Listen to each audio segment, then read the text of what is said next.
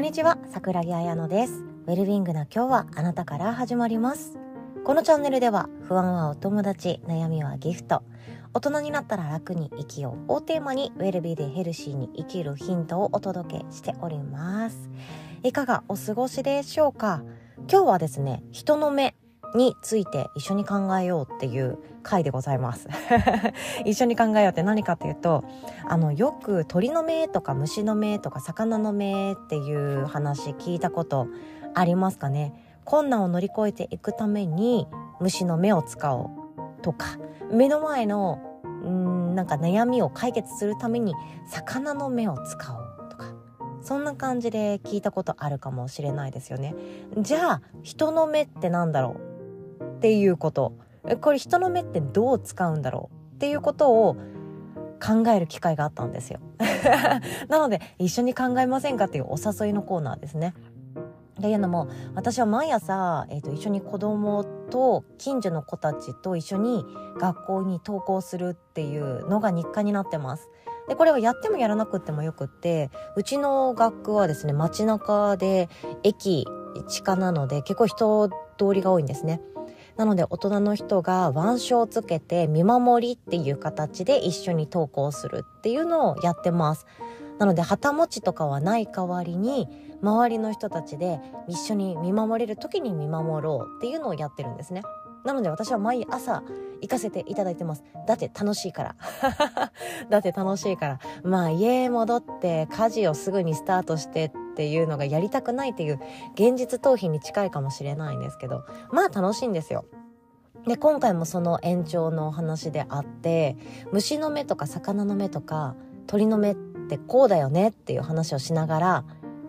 投稿してたんですね。2、3分、もうちょっとかかるかな？5分ぐらいなんですけど、言ってました。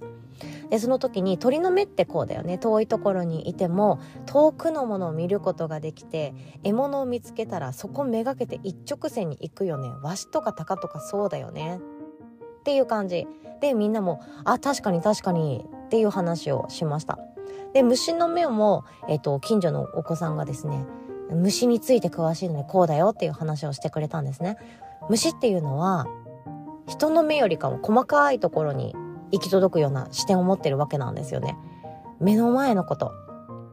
ちょっとの動きとか小さなものを見つけるっていうことができる。で、そして注意深いっていうようなところもあるんですよね、虫って。何かあったら一瞬で食べられちゃう。何かあったら一瞬でなくなっちゃう命。だからこそ注意深く目の前の物事を見るっていうことをやるのが虫の目だそうです。なんか化けたりしてますもんね。化けたりってちょっと言い方あれですけど、葉っぱのように振る舞ってる虫とか、花びらのように振る舞ってる虫とか、いろんなのがいたりしますよね。で、魚の目っていうのは、えっと、子供たちからすると、なんかわかんなかったそうなんですよ。え、魚ってさ、横ばっか見てないとか、え、マンボウってさ、前見てないよねとか、そんな感じだったんですけど、まあそれもそのはずで、魚の目っていうのは、水の流れ感覚的なところですよねであとは潮の満ち引きとかあとはあったかい温度のお湯お湯じゃなくて波は海はこっちだからそっちに流れ着いたらこっちに行けるよねっていう感覚的なところなので雰囲気とか空気とか周囲の空間っていうものっていうものを感覚的に捉えていくようなものだとも思います。まあ、こんな感じで鳥の目とか虫の目とか魚の目ってあるよねっていう話をしていた時にある一人のお子さんがですね人の目は？っていう話をしてくれたんですよ。でめっちゃ面白いと思ったんですね。私は虫の目、鳥の目、魚の目っていうのは人間が困難を乗り越える時にその虫の目を使ってみようとか鳥の目で見てみようっていう風に違う生き物の目を使うことによって人間である自分自身の目の前の困難が乗り越えられるから虫とか魚とか鳥とか使ってくるじゃんって思ってえこういう話を今日してたんだけれども子供の視点からするとじゃあ人の目って何さっていう疑問が湧き上がったそうなんですね。ああさすが子供大人よりもっと面白い切り口で見てくれるの最高って思うんですよね。でこの人の目を通学中に一緒に考えたんですよ。じゃあ人の目ってなんだろうねっていう。で、ある子は感情だよねって言ってたんですよ。それはどういうこと？と思って掘り下げて聞いてみたところ、感情の目っていうのは、嬉しい日は嬉しく世界が見えて、悲しい日は悲しいって思いで目の前のことを見ちゃう。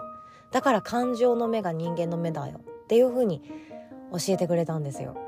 え、これ、え、正解って言ってよくない？なんかね、正解不正解なんてないけど、え、これ正解だと思うって私本当に思っちゃったんですよ。人の目って感情が入る。まさにそうだと思ったんですよ。で、その子の解釈も私すごく面白いなと思ったので、私の中でももっともっと味わってみることにして、今日このお話をシェアさせていただいております。人の目って、そう、感情が入るんですね。あの人嫌いって思ったら、一度でもあの人が苦手だとか、嫌だなあの人って思った瞬間、その人に対する言動とかが変わったり、距離感が変わったり、捉え方が変わったり、その人の仕草の見方が変わったりしてしまう。そのくらい私たちって感情にとらわれているっていうこと。ですよね。人間も動物の一つなので、生存が最優先じゃないですか。自分の子孫を残して、命が危ういところではなくて安全なところで生きていくっていうのが人間の大事にしているところだと思うんだけれども、それでもあの人嫌いとか、あの人苦手とか、あの人とうまくいかなさそうとか、あの人ちょっと私無理だわっていう感情を湧き上がらせて、距離取ったり、接さなくてよくしようとしたり、その人のこと全てが悪く見えたりする。これ感情にとらわれてる生き方なんですよね。人の目ってそうかなとも思いました。で、私は子供たちに人の目って何？って聞かれた時に自分なりの答えも一つ用意してたんですよ。で、それは人の目って受け身だよねっていうこと。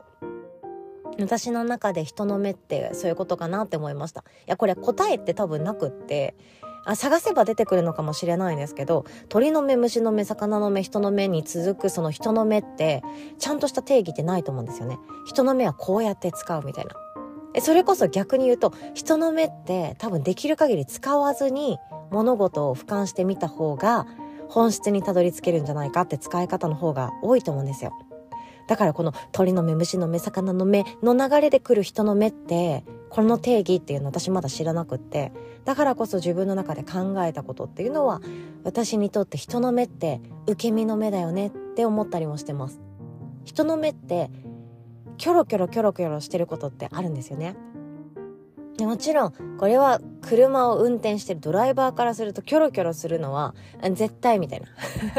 キョロキョロしましょう。いろんなところ見ましょう。危ないところはないか見ましょうみたいなのを交通安全教習みたいな感じで習ったので私も運転中はキョロキョロキョロキョロしてます。誰も出てこないかな。あのトラックの向こうからボール蹴って遊んでる子供出てこないかな。みたいなそんなねもう何でしょう。そういうビデオ見ましたよね。交通事故危ないみたいな。そのくらいキョロキョロしてますけど普普段の生活の中でも人の目自分の目ってキョロキョロしてるなって私は思うんですよ。もちろんキョロキョロしてない人目が座ってるとかどっしり構えてるっていう人もいると思うんですけど私はキョロキョロしてます。何を見てるかっていうと今この空間にいる人の表情とか仕草とかあとは自分と喋ってくれてる対話してくれてる人の相手の顔表情とかでそこから心理を読み取ってあこの人は私に少し心開いてくれたなとかあの人は私のことあんまりよく思ってないなとかもしかしてあの人私のこと避けてないかなとかあの人私と喋ってみたいと思ってる気がするよし話しかけてみようとかそんな風にキョロキョロキョロキョロしてあの人と私の関係性はどうなんだろうをずっと見てるように思えたんですね。なので私の中で人の目っていうのは受け身？自分と誰かがつながろうかつながらないかっていうのを判断基準にしてるんじゃないっていうふうに答えたんですよ。これは子供からするとめっちゃ難しかったみたいで、どういうこと？みたいな。いや、感情の方がわかる？みたいな感じで、まあ、それもいいと思う。ってか、それも正解だと思うっていう風にちゃんちゃんって終わって、いってらっしゃいって学校に着いた頃だったんですけどね。あなたはどうでしょう？虫の目、鳥の目、魚の目。で、からの人の目。人の目ってどんな目ですかね？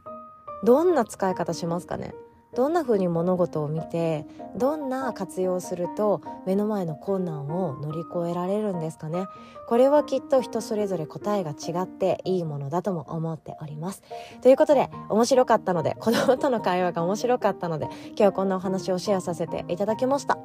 鳥の目虫の目魚の目人の目の人の目。これは一人ずつ違います。あなたの答えよかったら聞かせてください。今日も最後までお聞きくださりいつも本当にありがとうございます。今日もお互い自分の一日は自分で作っていきましょう。おしまい。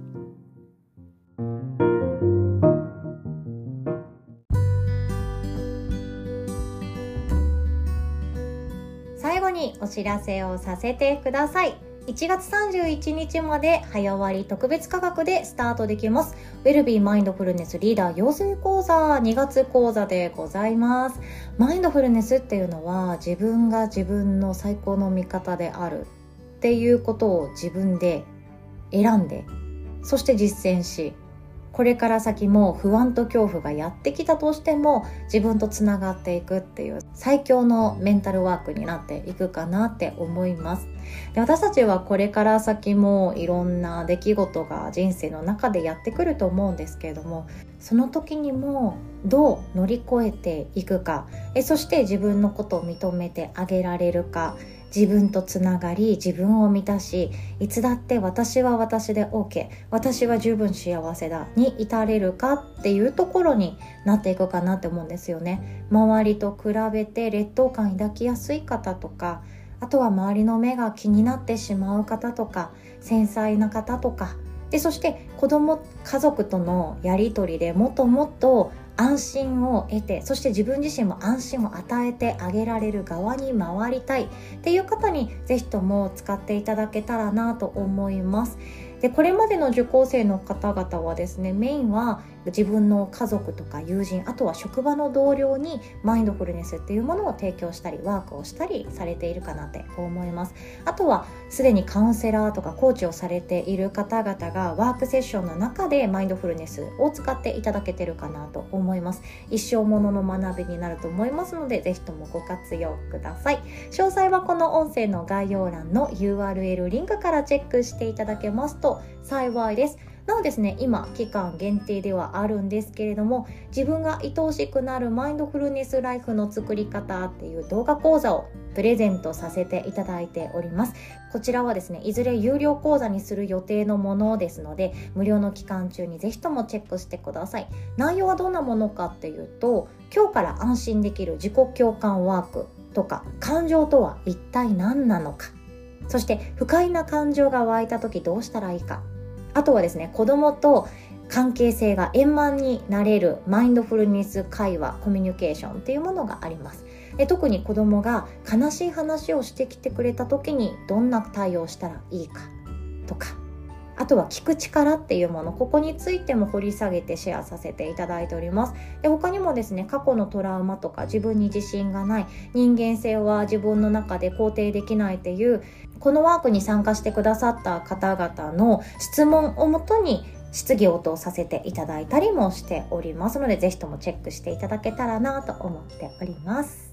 そしてもう一つですね、手相カウンセラーグループ講座スタートいたしました。すべてオンライングループでスクールとして開催させていただいております。手相を使ったカウンセラーコーチができるようになるっていう講座になっております。終了4月になっているんですけれども、1月から始まったばかりでまだガイダンスと初めのもう手相を見たまんまでどう捉えていくかとかどういうコミュニケーションをとっていくかとかそういう序盤のお話しかまだしておりませんので途中入塾大歓迎でございますで私はなんで手相オンラインで見れる人になりたかったかっていうと子供がちっちゃかった時ですね。子供がまだ1歳ぐらいの時に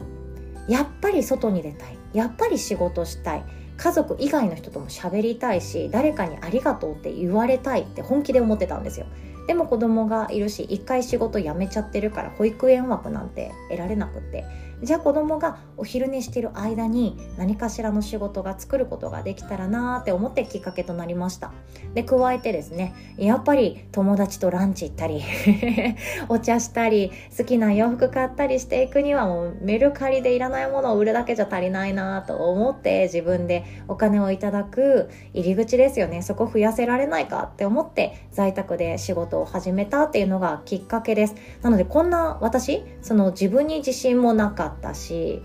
うん、専門的な仕事したことなかったしそう営業部だったのでですね。なので自分には何もない何もスキルがないって思い込んでいたところからのスタートでした。使ったのは iPhone と iPad だけ。そこからスタートしたんですけど私の中で本当にやりがいがあり生きがいがあり毎日公園行ってスーパー行って家帰って公園行ってスーパー行って家帰っての毎日が潤い始めたきっかけにもなったんですよね。で私の鉄道カウンセラーの講座を受講してくださってる方の中には本業が、えっと、OL として会社員としてやってる方もいらっしゃればあとは副業 NG だからこそ副業 OK になる時まで準備してます。っていう方方もいらっしゃいますし主婦の方で子供が帰ってくるまで学校から帰ってくるまでの時間だけで活動していきます。っていう方もいらっしゃいます。そんな自分のペースに合わせて使っていただけたらなって思いますので是非ともお気軽にご興味ある方申し込んでいただけたらなと思っております。で今回はもうプレゼント盛り盛りにしておりますのでこちらもこの音声の概要欄の URL リンクからチェックしていただけますと幸いです。お会いできるの楽しみにしております。では最後までお聴きくださりありがとうございました。おしまい。